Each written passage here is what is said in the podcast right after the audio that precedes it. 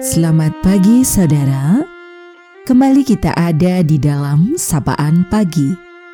Mendengarkan Tuhan menyapa kita di dalam firman-Nya.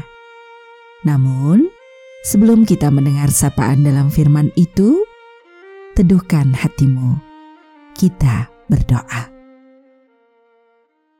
Terima kasih ya Tuhan untuk kasih setiamu, penyertaanmu di sepanjang waktu hidup kami. Mengawali hari baru yang kau beri, berserah kepadamu sepenuhnya dengan belajar mendengar engkau dalam firman-Mu. Dalam Tuhan Yesus, kami berdoa. Amin. Saudaraku, sapaan dalam firman yang akan kita terima melalui bagian surat Rasul Paulus dalam 1 Korintus pasal 13 di ayat yang pertama. Sekalipun aku dapat berkata-kata dengan semua bahasa manusia dan bahasa malaikat, tetapi jika aku tidak mempunyai kasih, aku sama dengan gong yang berkumandang dan canang yang gemerincing. Kita akan refleksikan dalam tema Aku ingin mengetahui arti kasih. Betapa pentingnya kasih itu dalam hidup manusia.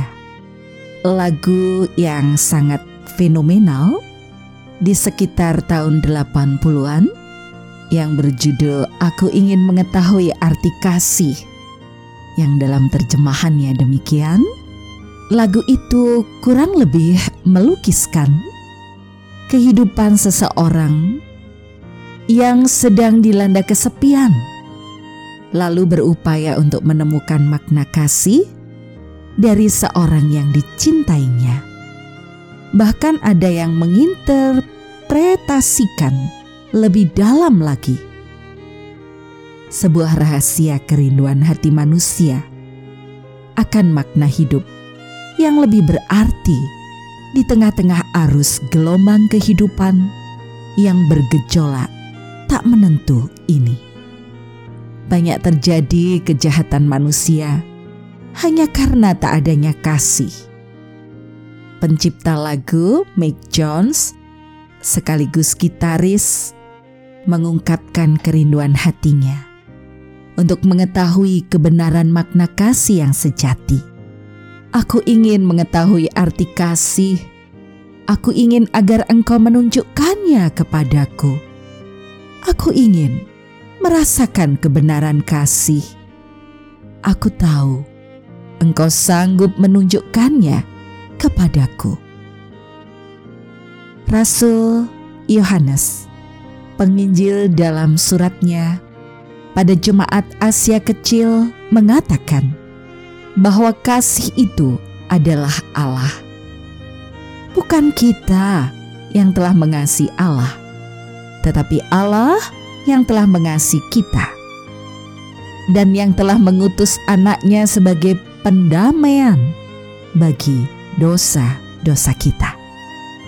Jadi barang siapa tak mampu mengasihi orang lain dan berbuat jahat kepadanya, maka ia tidak mengenal Allah. Ajaran kasih diajarkan Tuhan Yesus kepada para pengikutnya. Dia meminta para murid memberi makan orang banyak dengan bekal yang ada pada mereka. Dia tidak meminta dari yang tidak mereka punya. Kita ingat peristiwa 5.000 orang yang pada waktu itu terhitung ada bersama mereka. Dan Tuhan Yesus katakan, "Kamu harus memberi mereka makan." Perintah itu diberikannya karena ia tergerak oleh belas kasihan pada orang banyak itu.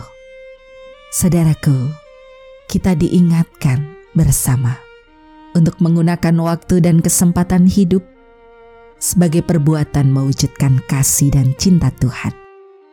Untuk menggunakan waktu hidup kita dengan baik dan bertanggung jawab, berbelas kasih, dan penuh cinta. Kita akan akhiri sapaan pada pagi hari ini. Mari kembali kita teduhkan hati dan berdoa. Engkau adalah kasih, sumber kehidupan dan pengharapan hidup kami. Engkau menceritakan, menuturkan, dan mewujudkan perbuatan kasih. Ajarkanlah, itu sungguh melekat dalam hidup kami untuk kami wartakan baik dalam pikiran, perasaan, dan perilaku hidup. Ajarkanlah agar kami mau berjuang belajar mewujudkannya di tengah segala situasi hidup yang penuh tantangan. Ajarkanlah agar kami sungguh-sungguh mewujud nyatakan panggilan hidup dalam mengasihi seperti Engkau mengasihi kami. Kami percaya Engkau menolong, menopang, dan memampukan. Hanya di dalam nama Tuhan Yesus sumber cinta kasih yang sejati. Doa ini kami naikkan. Amin. Saudaraku, demikianlah sapaan pada pagi hari ini. Terus dengarkan Tuhan menyapa kita dalam firman-Nya. Saudara bersama saya, Esti Widya Stuti, Pendeta Jemaat Gereja Kristen Jawa Pakem, ada di lereng Gunung Merapi. Tuhan memberkati.